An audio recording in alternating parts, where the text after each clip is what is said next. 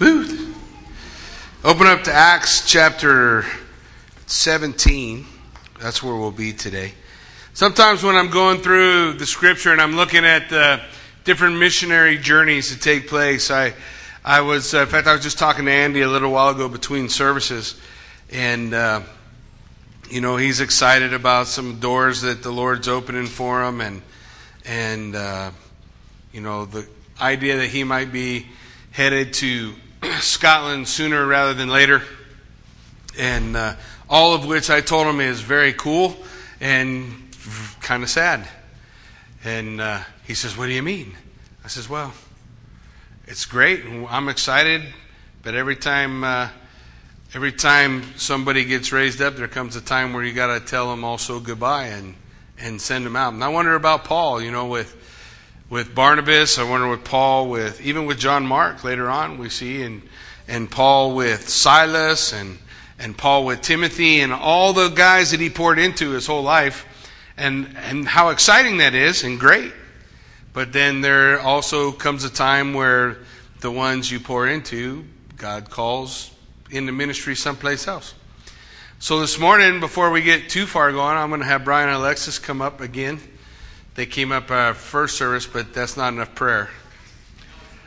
so we're going to have them come on up, and we're going to lay hands on them and pray for them.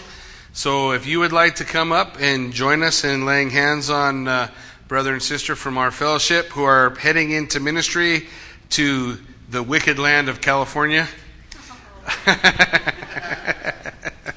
if you want to uh, join us in that, we'd love to have you come on up and we'll pray. How are you, Asher? Good. How are you? I'm marvelous. Thanks for asking. Fold our hands and close our eyes and pray together, okay? Asher, can you fold your hands and close your eyes? Good job. Let's pray. Heavenly Father, Lord God, I'm just so thankful to have had the time we've had with, with Brian and Alexis, Lord God, to watch you uh, develop gifts in their life, Lord Jesus. We thank you for the time uh, that Alexis shared in worship with women's ministry and and Brian in men's ministry and both of them together in youth ministry, Lord God, as you have just been raising them up and pouring into them, uh, empowering them by your Spirit as they pour out. Lord, we just thank you for the times that we've spared, uh, we've spent together and the time that we had uh, just reading, pouring over the Word together, Lord God. I just uh, come before you, Lord, and we ask your blessing, your special anointing and touch. As they uh, leave us, Lord Jesus, we pray, God, that your hand would go with them, that you would go forward, Lord, that you would do amazing and mighty things through them. Father, that you would empower his ministry there, Lord Jesus. And uh, I thank you that he can answer a prayer for laborers to come, for the harvest is ripe. And I pray, Lord Jesus, that you would do just mighty, great works. We ask for traveling mercies as they head out. We pray, God, that you would watch over and keep them, Lord Jesus. We ask for your special blessing. God, as we lift them to you, in Jesus' name we pray. Amen. Hi, Thanks, Guys are ready for you. yeah. Hey, do you want to come play?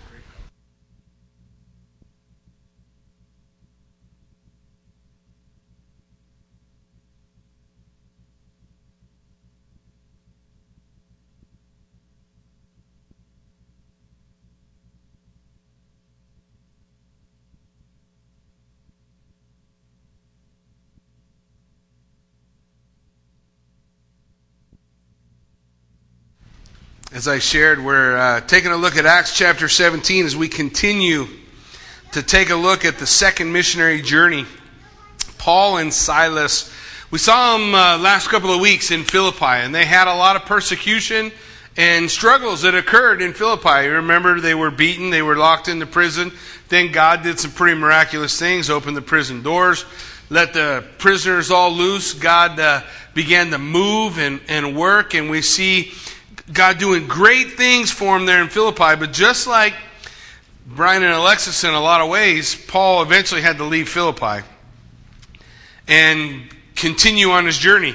And everywhere that Paul went was like that. You ever thought about that? I wonder how many times Paul, how many, how many times Paul spent weeping as you know, you, you come to love the people that you're sharing with and that you're pouring into and doing things with. But Paul was always called somewhere else.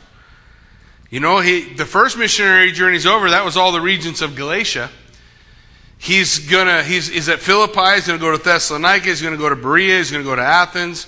Uh, he's gonna continue working his way all throughout Europe and, and the area of Greece. And God, everywhere he goes, he's gonna pour in. And then a work's gonna get established. And then he's gonna go. The beauty is we have uh, so much to, to, uh, really see and study from Paul because everywhere he left, he wrote back to. That's why we have the book of Thessalonians and the book of Ephesians, the book of Colossians, we have the book of Galatians. All these from areas that Paul visited where he poured out his heart to them and then he would write to them. What's going on with the church, encouraging them in the word, encouraging maybe in areas where they're struggling, but continuously reaching out to see God move uh, in a greater degree in their life. Look, we can never be satisfied with where we are with Jesus Christ. Wherever we are today, if it, even if it's better than where we were with the Lord yesterday, it's not enough. We got to constantly be progressing, constantly moving forward. If you're an athlete, if you're a, uh, a runner, you know that you got to be spending time running. You look at me and you say, Jackie, you've never run a day in your life. That's not true. I was in the Marine Corps for like four, eight years. And for eight years, I ran three miles to five miles every single day. When the Marine Corps let me go, I swore that I would only run again if a bear was trying to eat me, a lion was trying to eat me, somebody was trying to kill me. I'll run for a little while. But I'm not going to run for very long. Maybe only just a little longer than the guy I'm with. I don't know. We'll see. But we know when we think about that, when we think about athletics, how many days off do you take in athletics before you start to notice a difference in your performance? How many days off? If, I'm a runner and I quit running, this is what happens to you. You see, right? That's what happens. Those are the things that occur as a result. Look, it's no different in our relationship with Jesus Christ. Always progressing, always moving forward, always wanting to understand more, always wanting to know where is he moving? How is he directing me? What can I do in my life for him? As we do that, we're always progressing. We don't stalemate, we don't fall into complacency, we don't backslide, we don't fall away. That's the life, right? If, if I want the lifestyle of a runner, there's a price to pay. Agreed? If I want the lifestyle of a Christian, this is what I want you to grasp. There's a price to pay for that too. It, there's no magic wand. The Lord waves over your head and poof, everything changes. Right? There's a, a measure of discipline that I think God uh, is calling for in our life. So we're going to pick it up in Acts chapter 17, the first 15 verses, if you want to join me there. If I can join myself there, we'll be in good shape. Acts 17, verse 1. Now, when they had passed through uh, Amphip,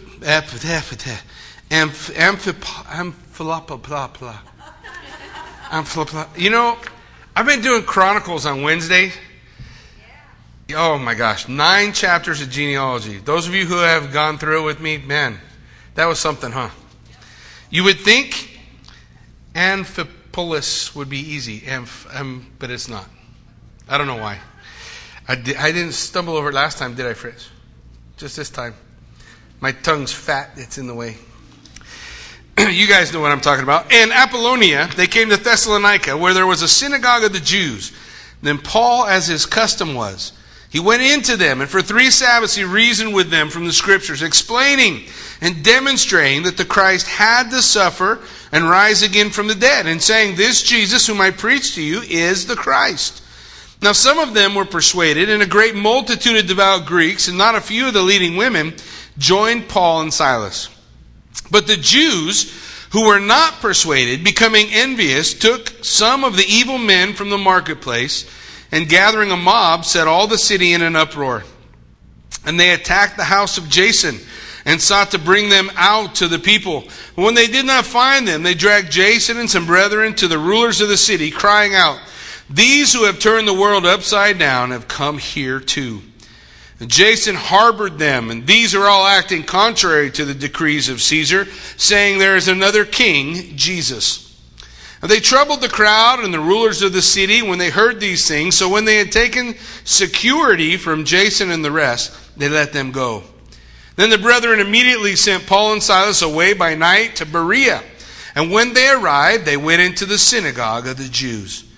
Now these were, for, these were more fair minded than those in Thessalonica, in that they received the word with all readiness and searched the scriptures daily to find out whether these things were so. Therefore, many of them believed, and also not a few of the Greeks, prominent women as well as men.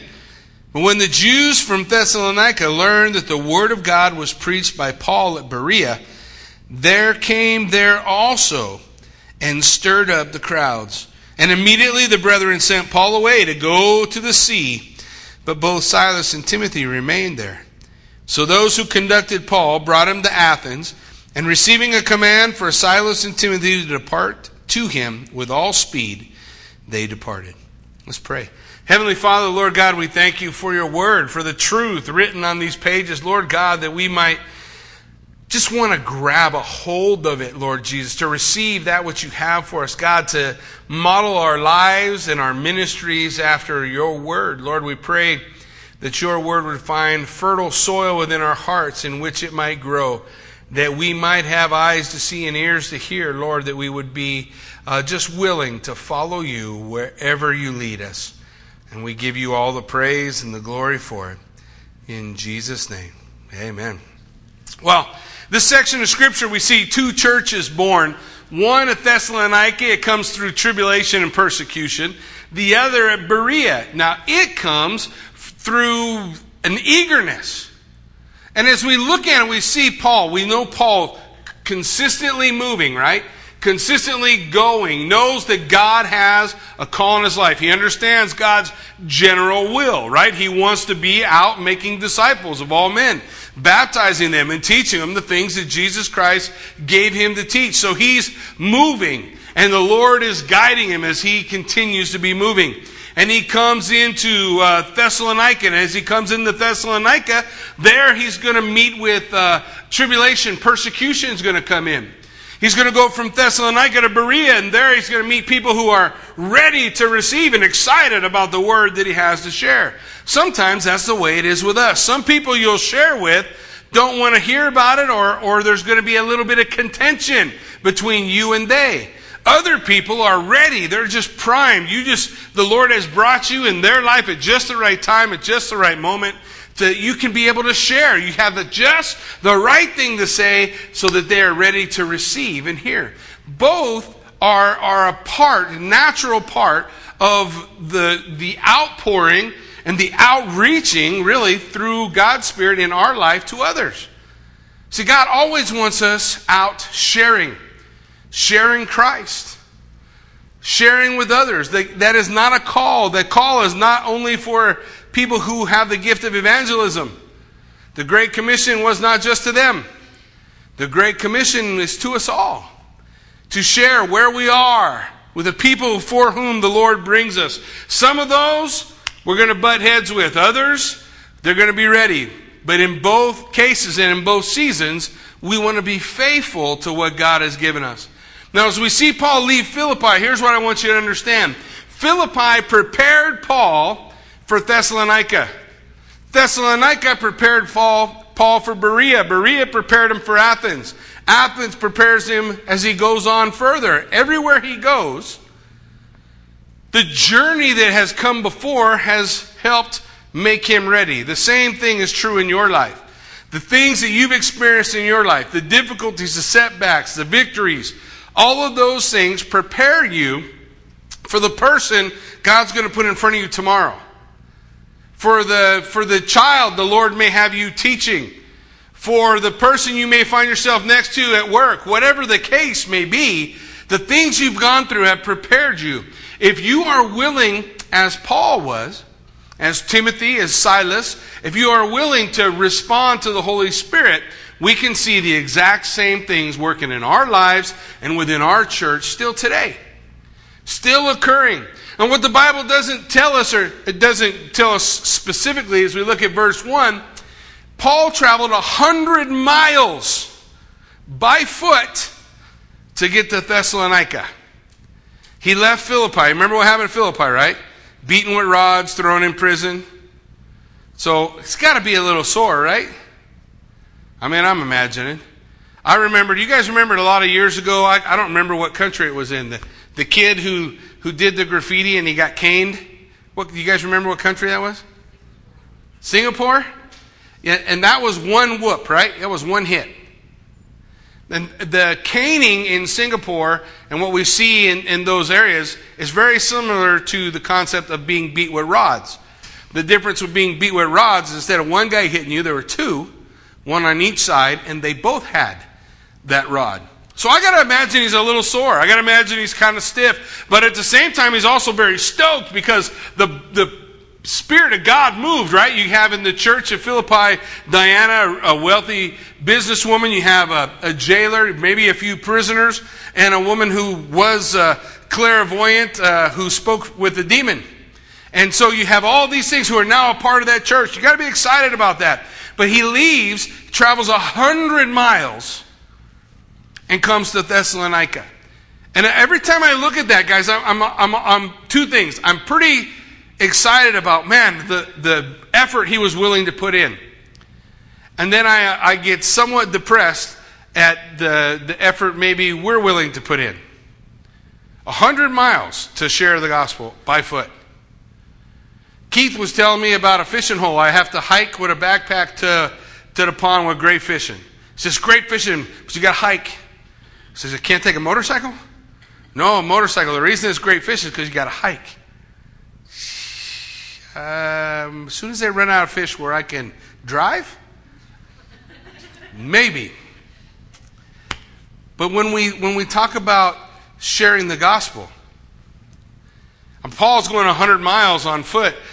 The question is, will we cross the street or will we cross the aisle or the people I'm standing in line with at Walmart? I can't tell you how many opportunities just every day, just wherever, just in line at the Panda Express and people are talking, and opportunity comes up to share a little bit of, of faith, my story with the Lord with them, just while we're waiting in line. And being obedient to those opportunities and taking those opportunities whenever they come.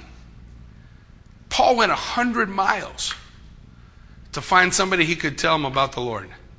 That's pretty exciting for me. And when he gets there, we see Thessalonica born in tribulation. Listen, in, in 1 Thessalonians 1 6, this is what Paul wrote about the church in Thessalonica. And you became followers of us and of the Lord, having received the word in much affliction with joy of the Holy Spirit. So Paul says when the church at Thessalonica started, there was rough going. There was some battling. There was tribulation. There was persecution.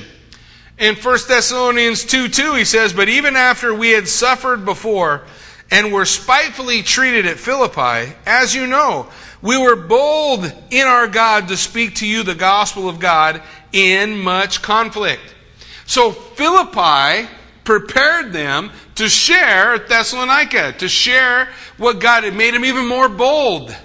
It made him even more excited to be able to share the truth of who God was. So Paul goes wherever he goes sharing the gospel. And he begins always in the same place. You remember the place where he begins? He begins in the synagogue, right? He begins in a synagogue. It tells us in verse 2 then Paul, as his custom was, went into them and for three Sabbaths reasoned with them from the scriptures. So he goes into the synagogue as was his practice, his custom. Why was it his custom? Guys, it's, it's really simple.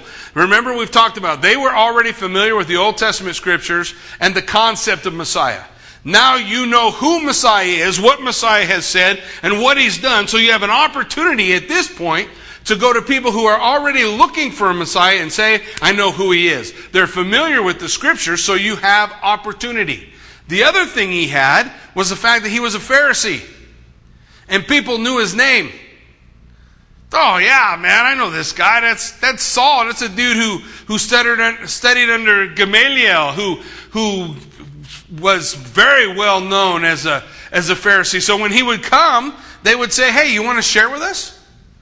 So man, he's got he's got opportunity. He's got people ready to hear. He takes it. How, it tells us in Scripture how many weeks did he share in the synagogue? Three Sabbaths, right? Three Sabbaths, three Saturdays, three weeks. So for three weeks, he shared, they gave him the pulpit in essence to share with them. So there in the synagogue, who's he got? He's got Jews. He's also got uh, God-fearers, or that would be Greeks or Gentiles who were unwilling to be circumcised but believed the truth uh, of, in the Word. And so they were what they call God-fearers or seekers. And then, you know, all gathered together in that one place, and there he is, opening the Scriptures. Now, here's what the Bible tells us he did. A three pronged attack is how Paul always shared. Here's the three prongs. He reasoned with them. Look at the scripture. It says, He reasoned with them from the scriptures. Number two, explaining. Number three, demonstrating. All three focused around one necessary instrument the scriptures, the Bible. Reasoning, explaining, demonstrating. That's how he, everywhere he went, it was the same way. Everywhere he went. It's the Word of God who, that works in people's hearts and lives to change them. It's the Word of God that does this incredible work in people's lives. So, first, he reasons with them. Now, I don't want you guys to have the wrong idea about reasoning because sometimes we think, and I myself have said, you're never going to argue anybody into the kingdom. Never going to argue anybody into the kingdom. I'm not a big fan of arguing, but I am a fan of contending. To me, the difference is whether or not you really want to know. You understand what I'm saying? An argument is somebody who just wants to say something to get it going and just fight. Contending is to sit down over a concept in the Word or a truth and say, now how does this work in our life? And laying hold of how that works, reasoning together. Isn't that what Isaiah said? Come, let us reason together. Though your sins may be as scarlet, they can be what? White as snow. How are we going to reason that? How am I going to understand? How am I going to lay hold of that truth? I need to contend for the truth so I'm going to reason in the scriptures. That's what he was doing, reasoning. That same exact word for reasoning, guys, is used several places in the scripture. I just want to share a couple of them with you.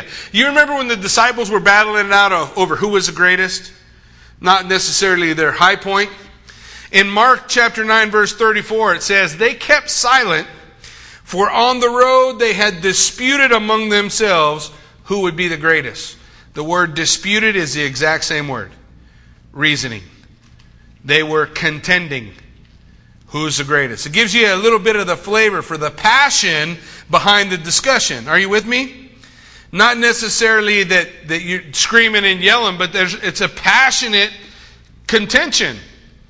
That's how Paul was sharing the scriptures. Also in Jude, verse 9, it says, Michael the archangel, in contending with the devil when he disputed about the body of Moses, did not bring a reviling accusation, but said, The Lord rebuke you. The same phrase in contending and disputing over the body of Moses. Same word as reasoning. You get a little bit of the context. How do you think that conversation between Michael and the devil went? Okay, I'm not sure. I, I, actually, one of the people, the, mo- the person I'm most stoked to see in heaven is Jesus, and uh, and spending time with the Lord. But somewhere down that list, not very far, is Michael the Archangel. So I got to see that guy. That he has got to be crazy looking.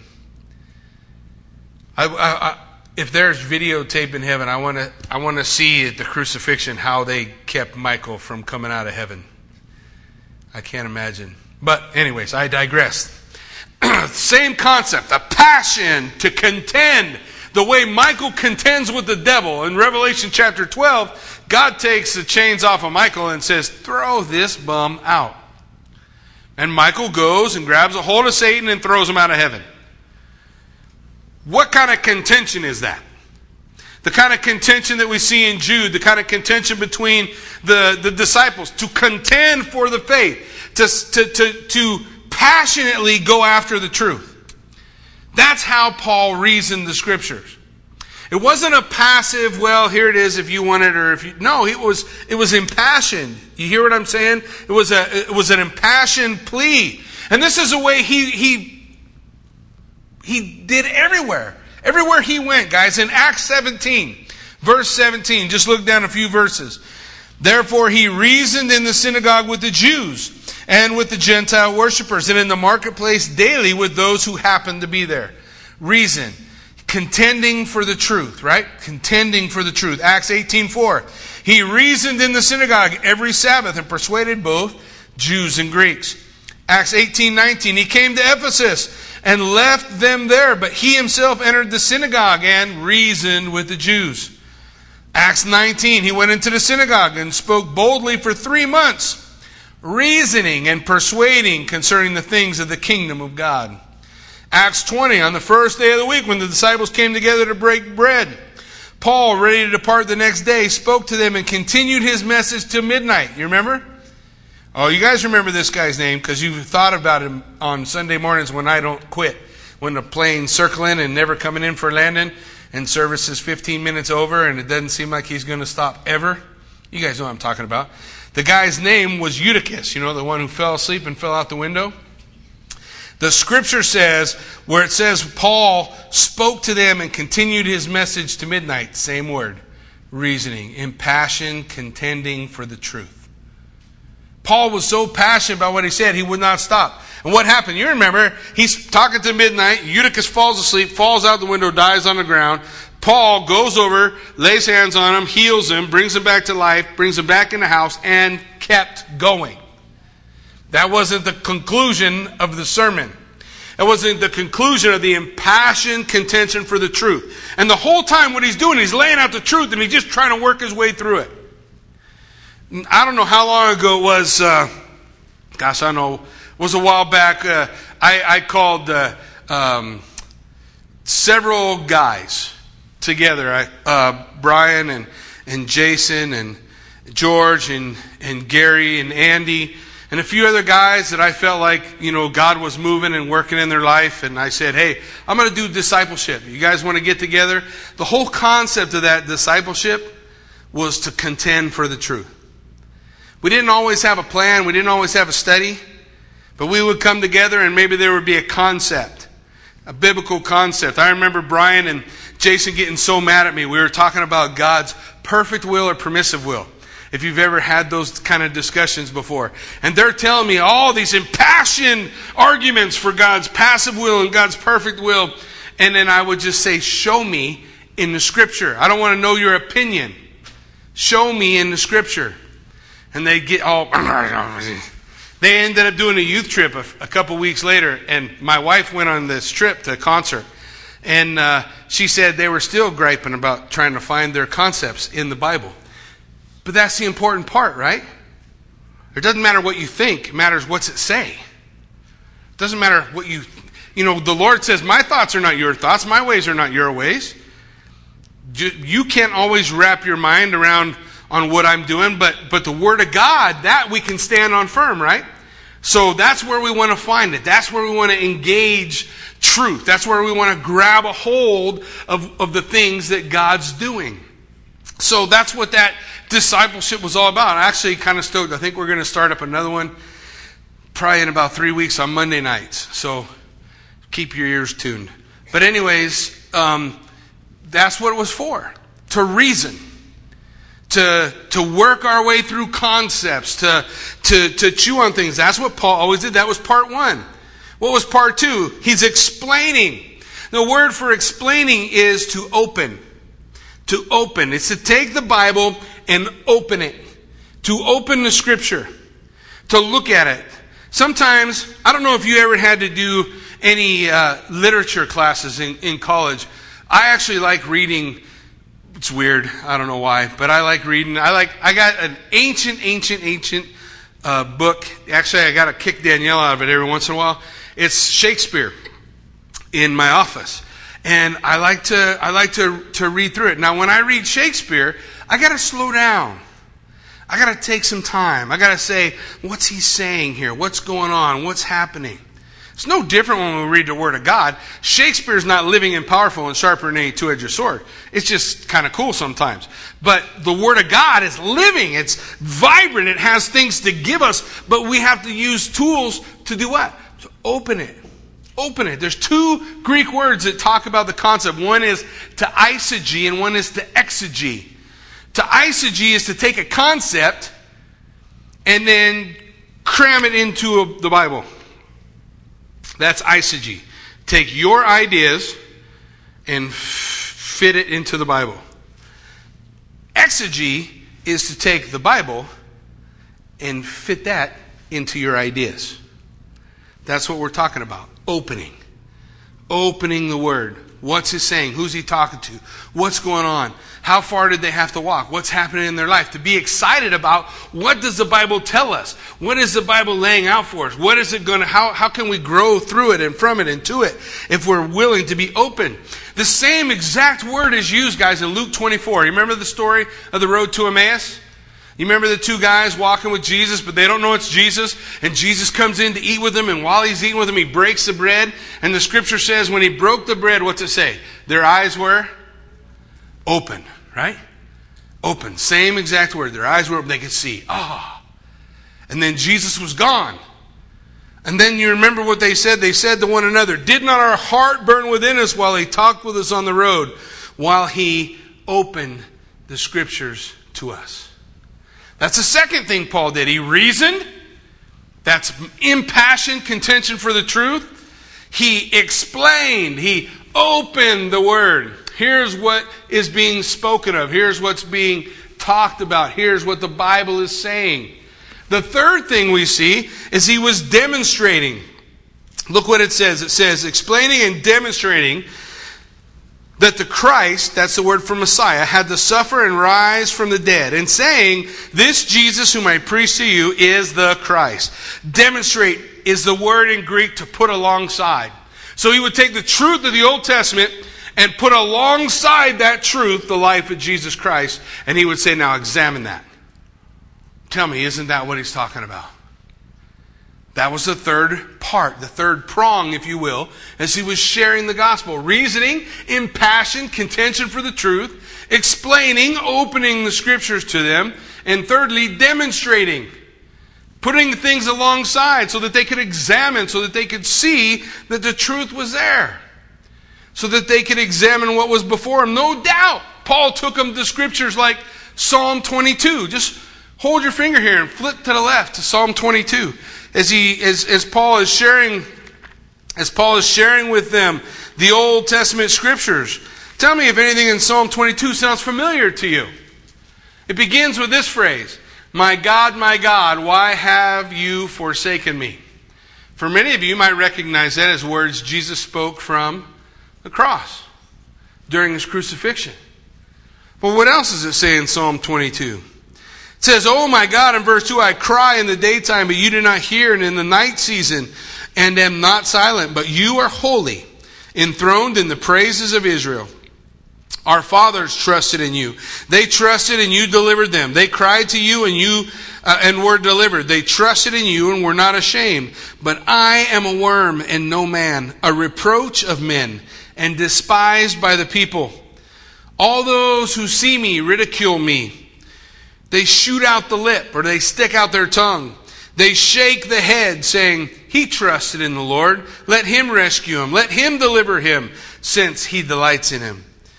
But you are he who took me out of the womb. You made me to trust while on my mother's breast. I was cast upon you from birth. From my mother's womb, you have been my God. Be not far from me, for trouble is near, and there is none to help.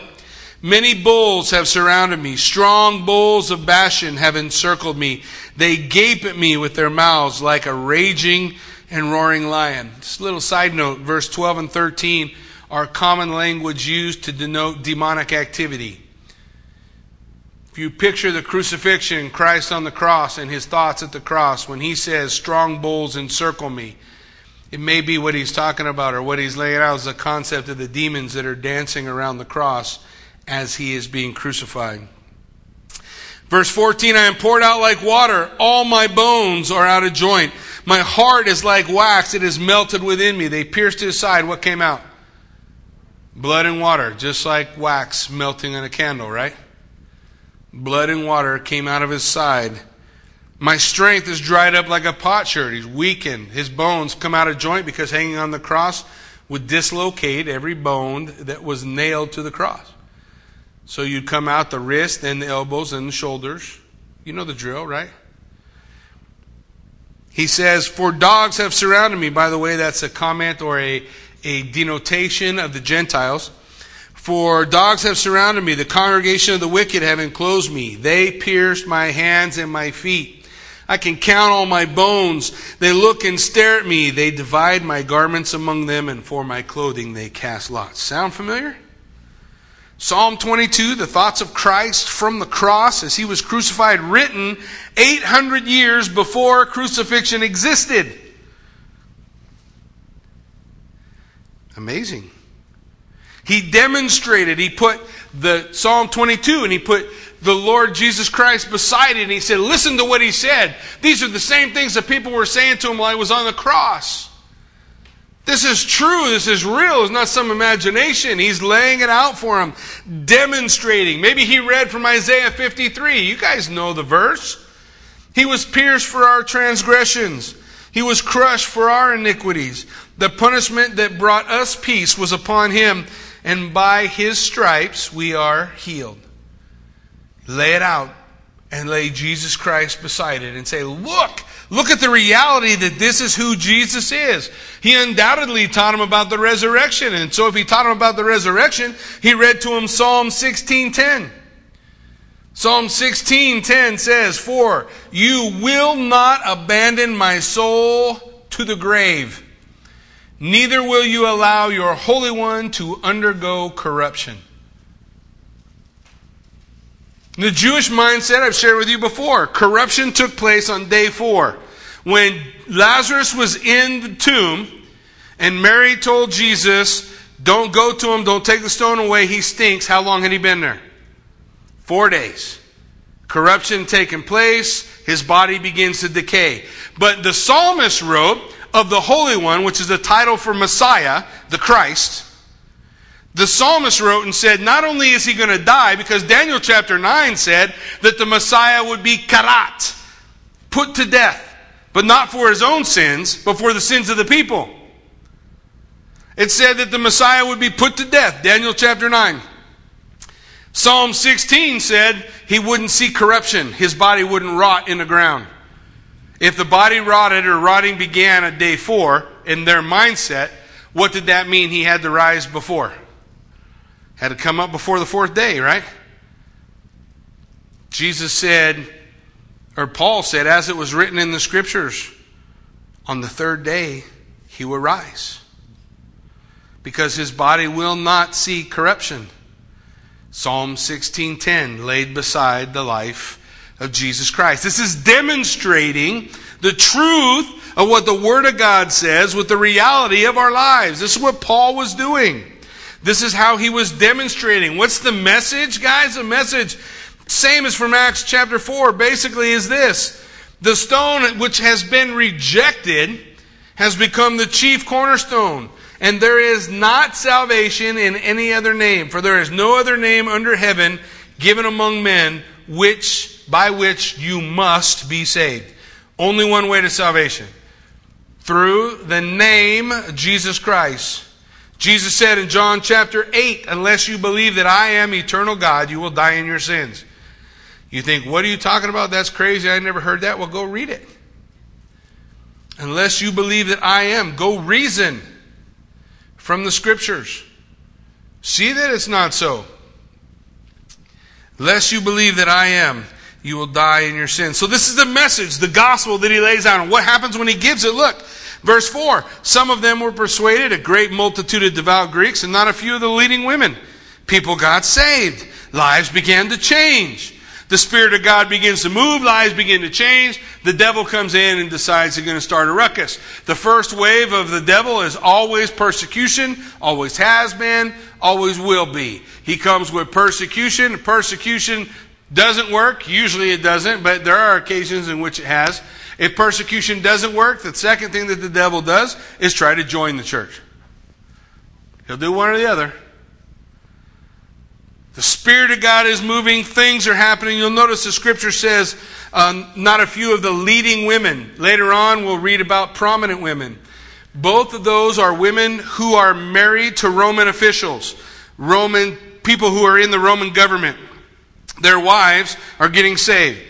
And most of us guys told our stories about how we came to faith. Most of us came to faith in one way or another through our wives dragging us to church. Maybe some of us. Our wives dragging us to church, saying, Come on, come on, come on. Some of you are still trying to drag. I get it. I know. We've all been there one way or the other. The idea is the same. Prominent women getting saved who were married to Roman officials, which is eventually going to provide even more opportunity for the church as it continues to go out with the gospel.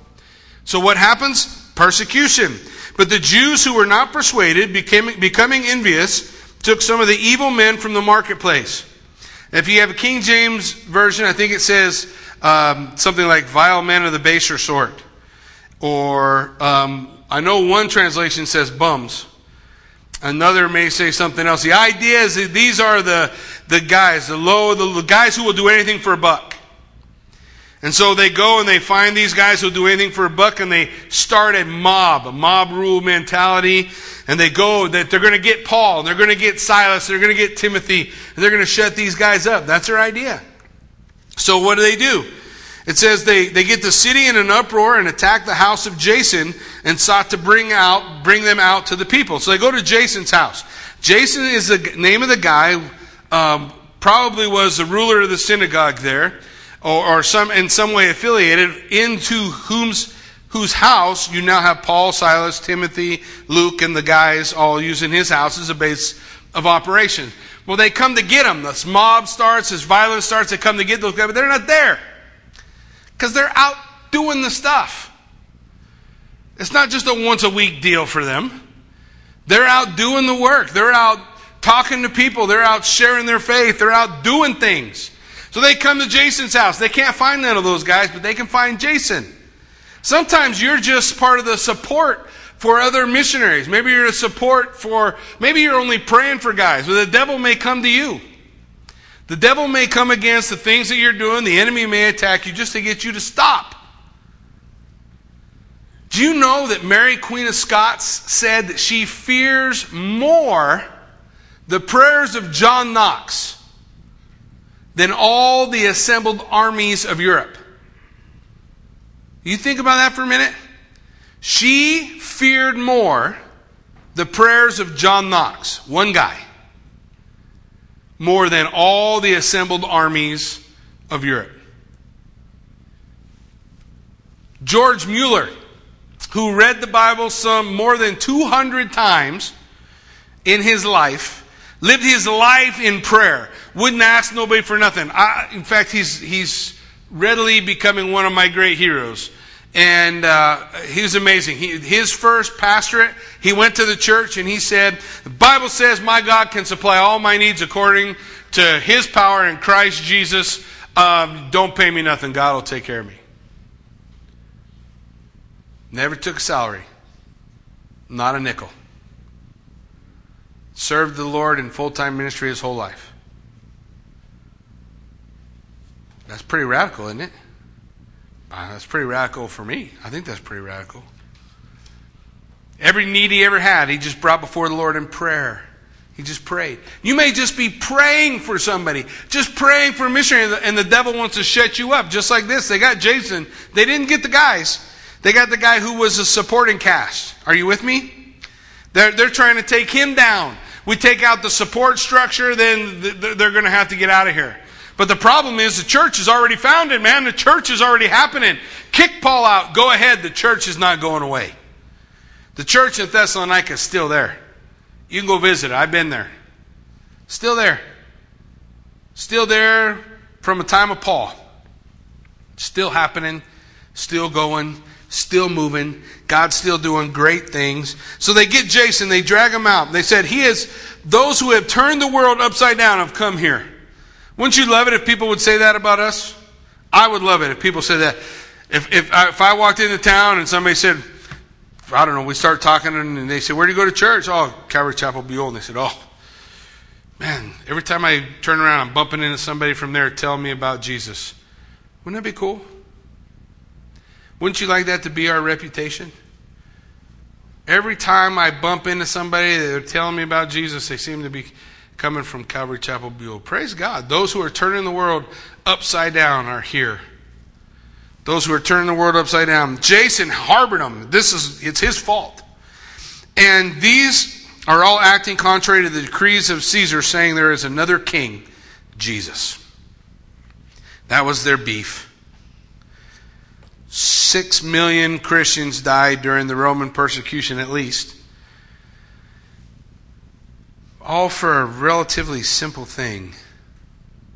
You see, Octavian, in about 30 BC, took on the title Caesar uh, Augustus, the August one.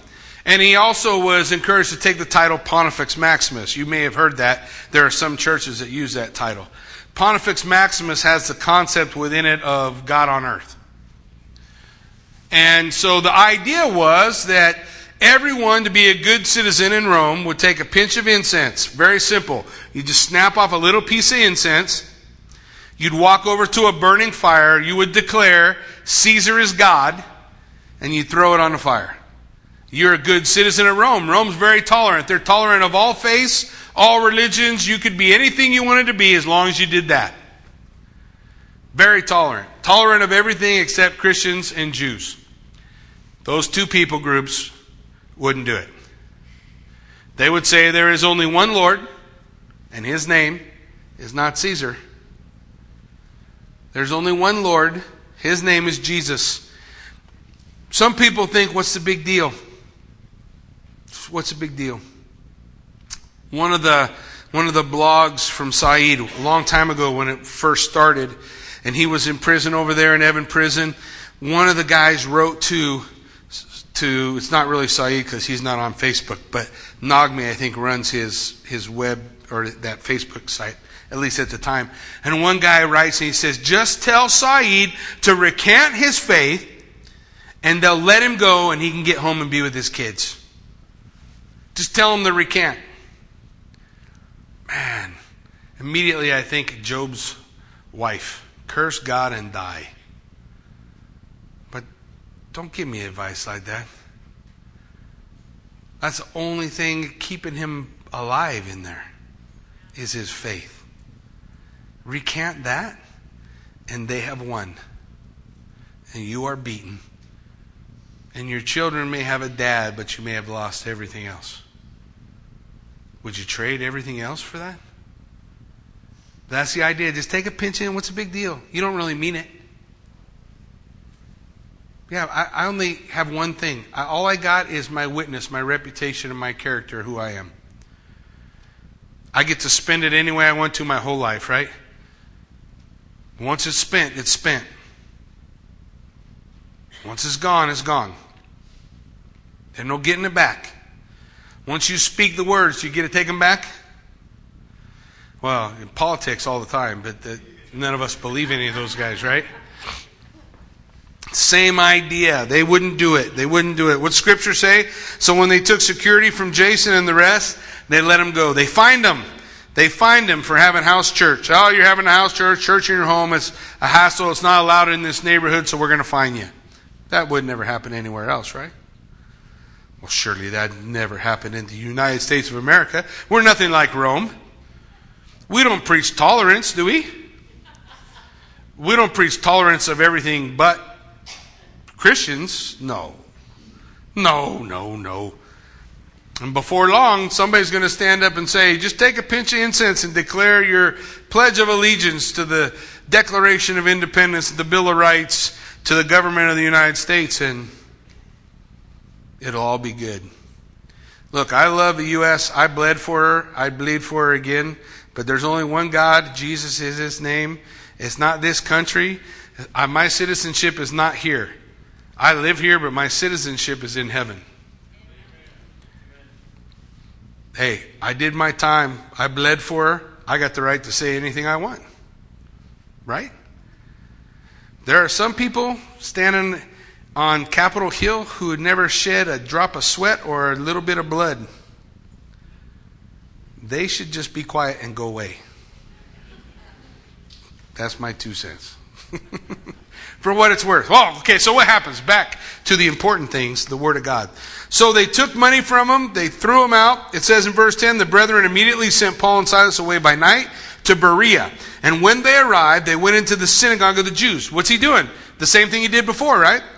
Same thing. He went there. It was, it was a little bit of a struggle and some fighting and some con- contending for the truth and, and explaining the scriptures, right? Right? And demonstrating the, the reality in the Word of God. All that stuff's doing the same thing. But these were more fair minded than those in Thessalonica. Hey, these guys were ready. They were hungry to hear the truth. In that they received the word with all readiness and searched the scriptures daily to find out whether these things were so. Man, these guys were ready to receive. They heard the word and they were getting into the word. And they open the word and they want to contend in the word. And they want to find the truth. And they, they'll hear what you have to say and then they're going to open the Bible and see. Is it there? Do you love the word of God? Do you love coming to know, getting to know the mysteries in God's word, deciphering the things that God's word lays out for us? Do you love it? If you don't, there's a problem. You see, Paul says, or actually Peter tells us, that we as believers should desire the Word of God the same way a baby desires his mother's milk. You get that picture in your mind? It's a whole nother picture for me. I shared last time because Cole's not here, so I can do it. My second born son, Cole, Kathy gave birth to him she told the doctor, she said, Listen, when, when I give birth, I want you to put him right on my belly as soon as he's born. I want to make sure that he's going to uh, want to breastfeed. And she had read that that was the best thing for him to, to get the baby skin to skin with the mom ASAP. So the doctor tried to, you know, say no or he didn't want to do that. And, but if you ever met Kathy, she just will not stop. She will wear you down. And so she wore the doctor down. He said, As long as there's no problems, I'll do it. So it was an interesting birth, to say the least. Kathy did some weird things while she was pushing, and her eyeballs popped. The blood vessels in the whites of her eyes turned blood red in a second. Freaked me out. I'm looking at her and I'm thinking, what just happened? But then there was the sound of a newborn baby being born. And the doctor took him and, and lifted him up and laid him on mama's belly. And I watched a brand new, straight out of the womb baby do his best low crawl to get to mom and mother's milk. It was amazing. The doctor even said, Wow, that's something we should do more often. He wanted the milk, and the, Peter said, that's the way every believer ought to be about the Word. If that's not how you are, there's a problem. Need to rectify. It's not something you can do of your own. That's something you got to seek the Lord to do. But you should, like a newborn baby desires his mother's milk, desire the truth of the Word of God in your life. Got to have it. Got to spend time in it. Got to read it. Got to open it. Got to be there.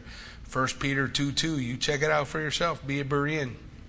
They received the word. They studied the scriptures. They checked the scripture to see if it was so. Look at verse 12. Therefore, many of them believed. You see the therefore.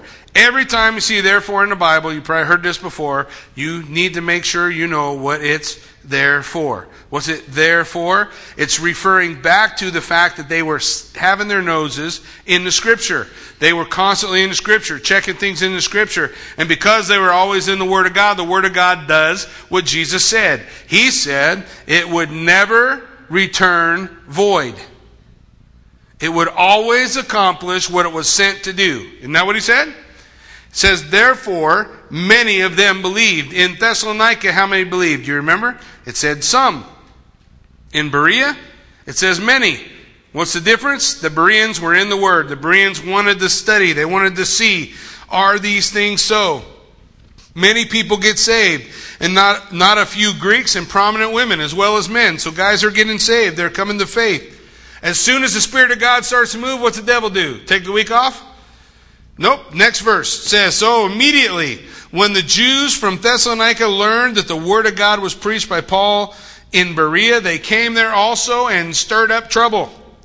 They came and started the mobs going again. It says, immediately the brethren sent Paul away. They were afraid that they were going to kill Paul. So they grabbed Paul and they took him away. Look what it says. They took him to the sea but both Silas and Timothy remained there. So this journey is more than 100 miles. They take them down to the sea, then they get on a boat and they float with them over to Athens. And then when they get them to Athens, they get off the boat and Paul says, I really wish I had Silas and Timothy with me.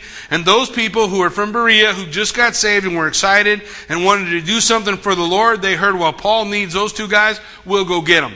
So they turn around and they go back to get Silas and Timothy, which, which leaves Paul in Athens alone which we'll talk about next week when he shares his message to the people at Mars Hill, the Areopagus. But they wanted to serve. They wanted to be doing something. It brings us right back to the concept of understanding the general will of God and being in motion, doing something until God reveals his specific will in your life. To be reasoning from the scripture, contending for the truth, opening the word of God so that people can understand. You say, I don't understand. I don't know how to do that. Get some tools. Get some tools so that you can. Come to me and say, Jackie, I don't know how to do this. And I'll say, hey, a couple of weeks on Mondays, we're going to get together. I'll teach you. Learn. Grow. Serve. Two churches, one birth of eagerness, the other birth of persecution, both continue to do the work of God long after Paul left. Both equipped in the same way, understanding the focus. Every church, everywhere, every place. The focus is the Word of God. It's God's Word that changes life. It's God's Word that's going to mold you and make you. It's God's Word working in your life, revealing truth in your life. You got to pour it in or you're not going to get nothing out. Like a baby needs milk. Do you think about it? How long a baby lasts? Newborn, you don't feed him.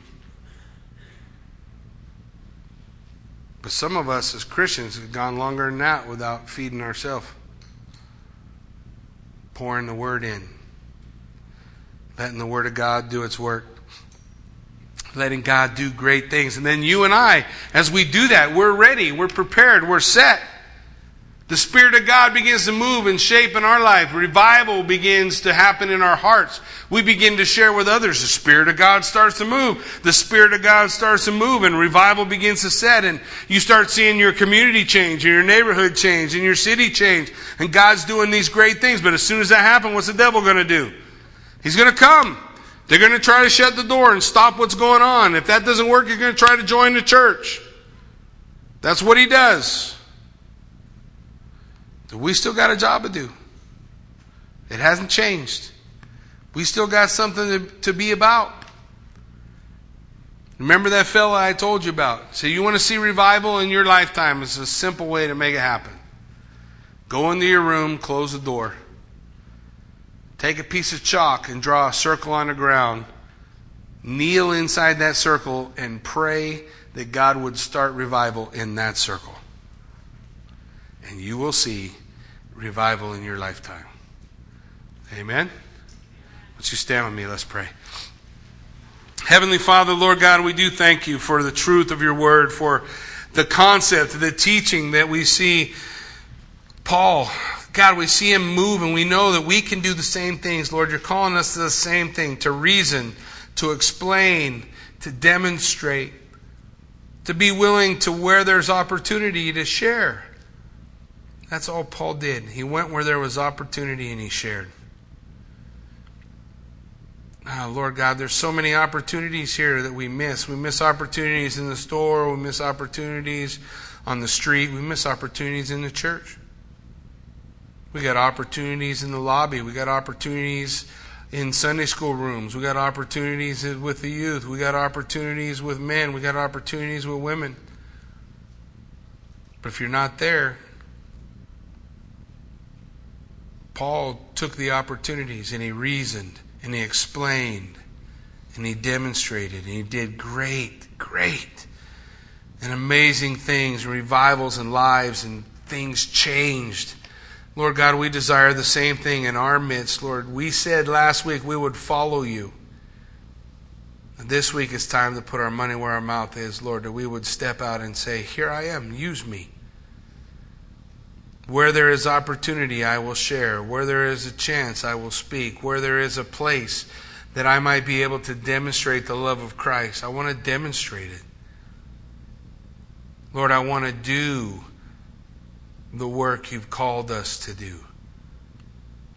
Lord God, I pray that you would move in the hearts and the lives of everyone that's here, Lord Jesus, that we would desire, God, to do that work that you have called us to, to get moving, to respond to the Holy Spirit, and to allow the Word of God to work in our lives what He needs to do. Lord, we pray that you would do that perfect work in us and through us as we give you praise. In Jesus' name, amen.